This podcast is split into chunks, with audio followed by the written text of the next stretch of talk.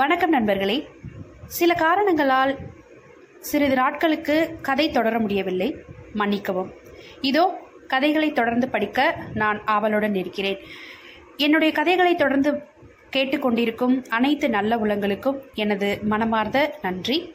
இதோ கோபல்ல கிராமம் அத்தியாயம் ஆறு. ஆந்திர தேசத்திலிருந்து கம்மவார் மட்டும் இங்கே வரவில்லை. ரெட்டியார் கம்பளத்தார் செட்டியார் பிராமணர் பொற்கொள்ளர் சக்கிலியர் இப்படி எத்தனையோ. இவர்கள் இங்கே புறப்பட்டு வந்ததற்கும் காரணங்கள் எத்தனையோ. தெலுங்கு அரசர்கள் இங்கே ஆட்சி செலுத்தியதையொட்டி வந்தவர்கள் பஞ்சம் பிழைக்க வந்தவர்கள் முஸ்லிம் ராஜாக்களுக்கு பயந்து கொண்டு வந்தவர்கள் இப்படி இப்படி.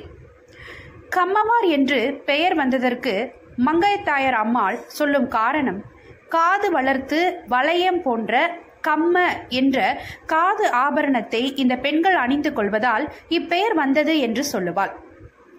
கம்மவாரின் முதல் தோன்றலை பற்றியும் ஒரு பூர்வ கதை சொல்லுவாள். நாகார்ஜுன மலையில் வீரம் நிறைந்த ஒரு ராட்சத பெண் இருந்தாளாம். அவளை அடக்க யாராலும் முடியவில்லையாம். அழகும் வீரமும் கொண்ட ஒரு பிராமணன் அவளை அடக்கி அவளுடைய மூக்கில் துரட்டியை போட்டு இழுத்து கொண்டு வந்தானாம்.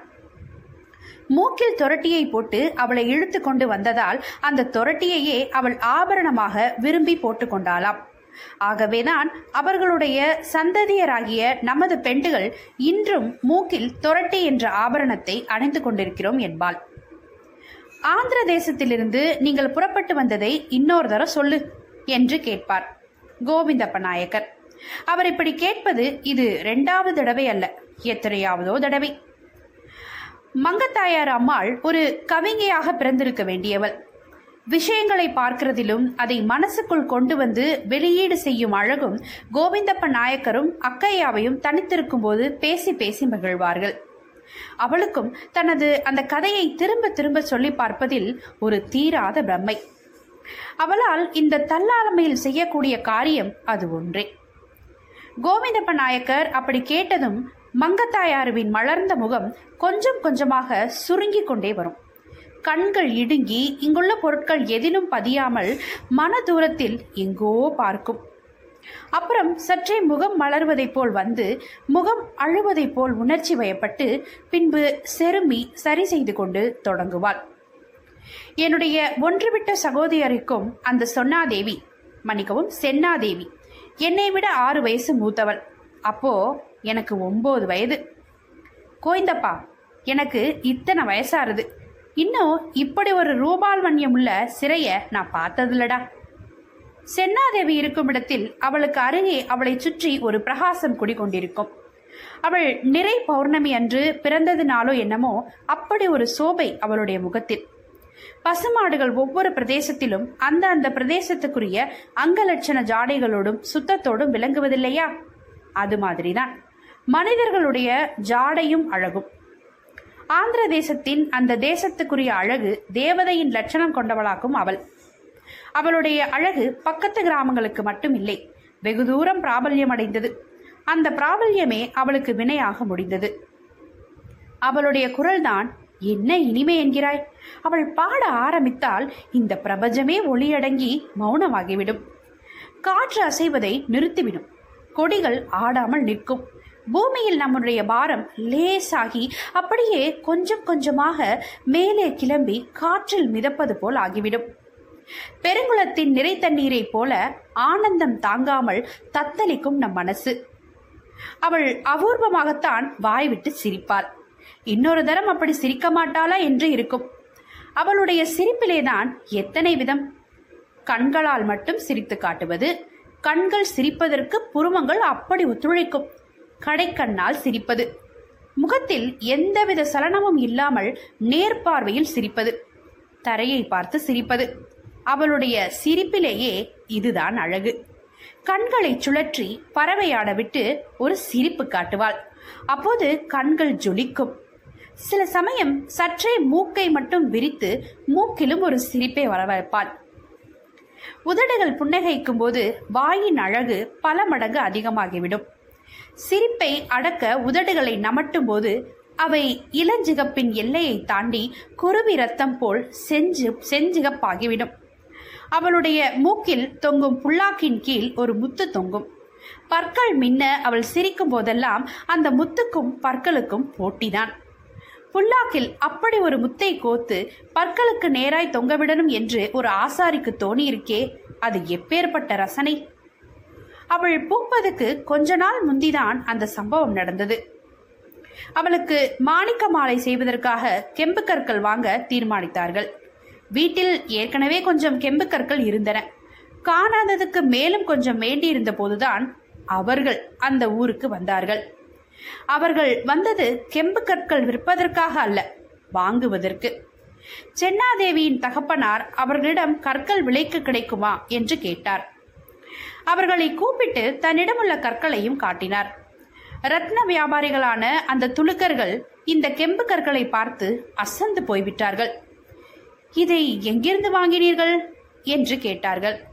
இதை எங்கிருந்து வாங்கினது என்று தங்களுக்கு தெரியாது என்றும் குடும்பத்தில் பூர்வீகமாகவே இருந்து வருகிறது என்றும் சென்னாவின் தகப்பனார் சொன்னார். அந்த வியாபாரிகள் அந்த கெம்பு கற்களில் இருந்து தங்கள் கண்களை எடுக்க முடியாமல் திரணினார்கள். வீடே அதன் சிகப்பினால் ஒரு பிரகாசம் அடைந்தது போல தோன்றியது. அவர்கள் அதிலுள்ள சில தேர்ந்த கற்களை எடுத்து கையில் வைத்துக்கொண்டு முற்றத்தில் போய் பார்ப்பதும் அதிக வெளிச்சத்தில் கொண்டு போய் வைத்து அப்படியும் இப்படியும் புரட்டி ஒருவரை ஒருவர் பார்த்து ஒருவர் மனம் திறந்து அதிசய சிரிப்பு சிரித்து அவர்களுக்குள் அவர்கள் பாஷையில் சத்தம் போட்டு பேசிக்கொண்டும் இருந்தார்கள். அவர்கள் அப்படி பேசிக்கொண்டதை பார்த்தால் ஒருவன் வைத்திருக்கும் கல்லை விட மற்றவன் வைத்திருக்கும் கல்லே சிறந்தது என்று அடித்துச் சொல்லுவது போல இருந்தது. அந்த நேரத்தில் சென்னாதேவி அங்கே தற்செயலாய் வந்தாள். அவர்களுடைய தலைப்பாகைகளையும் வெட்டி ஒழுங்கு செய்துவிடப்பட்ட தாடிகளையும் அவர்களுடைய பருத்த மொழிகளையும் பார்த்து கக்கரே புக்கரே என்று வேகமாக சொல்லும் பேச்சையும் கேட்ட அவளுக்கு சிரிப்பை அடக்க முடியவில்லை. அவர்களில் வயசாலியான ஒருத்தன் இந்த இனிமையான சிரிப்பொழும் அந்த திக்கில் பார்த்தான். கூர்ந்து பார்த்தான். கண்ணை கசக்கி விட்டு பார்த்தான். தான் பார்ப்பது நிஜம்தானா என்பது போல் இருந்தது. சென்னாவுக்கு அவன் அப்படி செய்தது வேடிக்கையாக இருந்தது. முத்து மாலைகள் தொடர்ந்து ஒன்றன் பின் ஒன்றாய் விழுவது போல் அவள் விழுந்து விழுந்து சிரித்தாள். அன்று சென்னாதேவி நீல நிறத்தில் பட்டுப்பாவடை கட்டியிருந்தாள். காவி நிறம் மாதிரியான ஒரு நிறத்தில் ஜரிகை புட்டா போடப்பட்டுள்ள பட்டு தாவணி அணிந்து அதன் மேல் வைரக்கற்கள் இழைத்த ஒட்டியானம் அடைந்திருந்தார் மாணிக்க கற்களின் மேல் பதித்த கண்களை எடுக்க முடியாமல் திண்டாடிய அந்த ரத்ன வியாபாரிகள் இப்பொழுது இந்த ஸ்திரீ ரத்னத்தின் மேல் பதித்த கண்களை எடுக்க முடியாமல் திண்டாடினார்கள். அந்த வயசாளி அவர்களுடைய மொழியில் பகவானை தோத்தரிப்பது போல் கண்களையும் கை விரல்களையும் ஆகாயத்தை நோக்கி உயர்த்தி ஏதோ சொல்லி சென்னாவை பார்த்து ஆசீர்வதிப்பது போல கைகளை அசைத்தார். அந்த வயசாளி அப்படி செய்ததில் ஒன்றும் அதிசயமில்லை. சென்னாதேவியை பார்க்கும் எந்த புதியவர்களும் இந்த மாதிரி ஏதாவது ஒன்று செய்ய நான் பார்த்திருக்கிறேன். ஒரு நாள் நாங்கள் கோவிலுக்குள் போய்விட்டு வெளியே வந்தபோது ஒருவன் கண்களுக்கு சென்னாதேவி மறையும் வரையிலும் அவளை பார்த்து கும்பிட்டு கொண்டே இருந்தான். இன்னொரு நாள் அவளை கண்ட மற்றொருவன் வைத்த கண் வாங்காமல் அவளையே பார்த்திருந்து விட்டு பிறகு மௌனமாக அழுதான். இதையெல்லாம் விட எங்கள் சின்ன வயசில் ஒன்று நடந்தது. அன்று நடு மத்தியானம். ஜனசந்தடி இல்லாத காட்டுப்பாதை. மூடு பல்லக்குக்குள் நானும் சென்னாவும் மட்டுமே இருந்தோம். அவளுடைய அம்மாவை பிறந்த வீட்டில் கொண்டு போய் விட்டுவிட்டு திரும்புகிற வழி.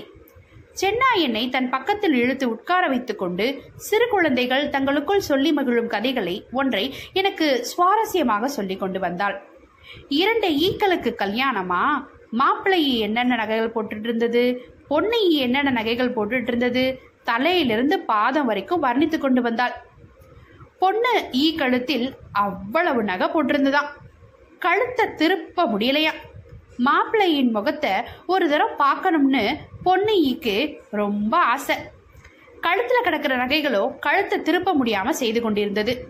அந்த சமயத்தில் என்று சென்னாதேவி சொல்லிக்கொண்டு வரும்போதே மூடு பல்லக்கு பலமாக ஆடி எங்களை குலுக்கியது. நான் அவளை பலமாக சேர்த்து பிடித்து கொண்ட அதே வேளையில் வெளியே பரபரப்பான கூக்குரல்களும் சத்தங்களும் கேட்டது. மூடு பல்லக்கு தரையில் வைக்கப்பட்டது தெரிந்தது. பல்லக்கு திறக்கப்படாமலே உள்ளே இருந்து கொண்டு வெளியில் உள்ள காட்சிகளை பார்க்க வசதியான துவாரங்கள் உண்டு. அது வழியாக நானும் சென்னாவும் என்ன என்று கவனித்தோம். எங்களை கொள்ளைக்காரர்கள் நாலு பக்கமும் சூழ்ந்து கொண்டிருந்தார்கள். அந்த மனிதர்களை பார்க்கவே பயமாக இருந்தது. கருப்பு நிற வேட்டிகளால் இறுக்கமாக தார் பாய்ச்சி கொண்டிருந்தார்கள். குளிக்காத காட்டு யானைகள் மாதிரி மேலெல்லாம் மண்ணும் புழுதியும் உடம்பெல்லாம் அடர்ந்த செம்பட்டை பாய்ந்த ரோமக்கற்றைகள் எண்ணெய் படாத சிலிர்த்த தலைகள். அணில் வாழை போன்ற நீண்ட மீசைகள். பருத்த துருத்திய மொழிகள். ஒவ்வொருத்தர் கையிலும் ஒரு வேல். மூடு பல்லக்கை நீங்களே திறக்கிறீர்களா? இல்லை நான் திறக்கவா? என்று கனமான குரல் கேட்டு நான் பதறிப்போனேன். சென்னாதேவியோ அமைதியாக துவாரத்தின் வழியாக அவனை பார்த்து கொண்டிருந்தார்.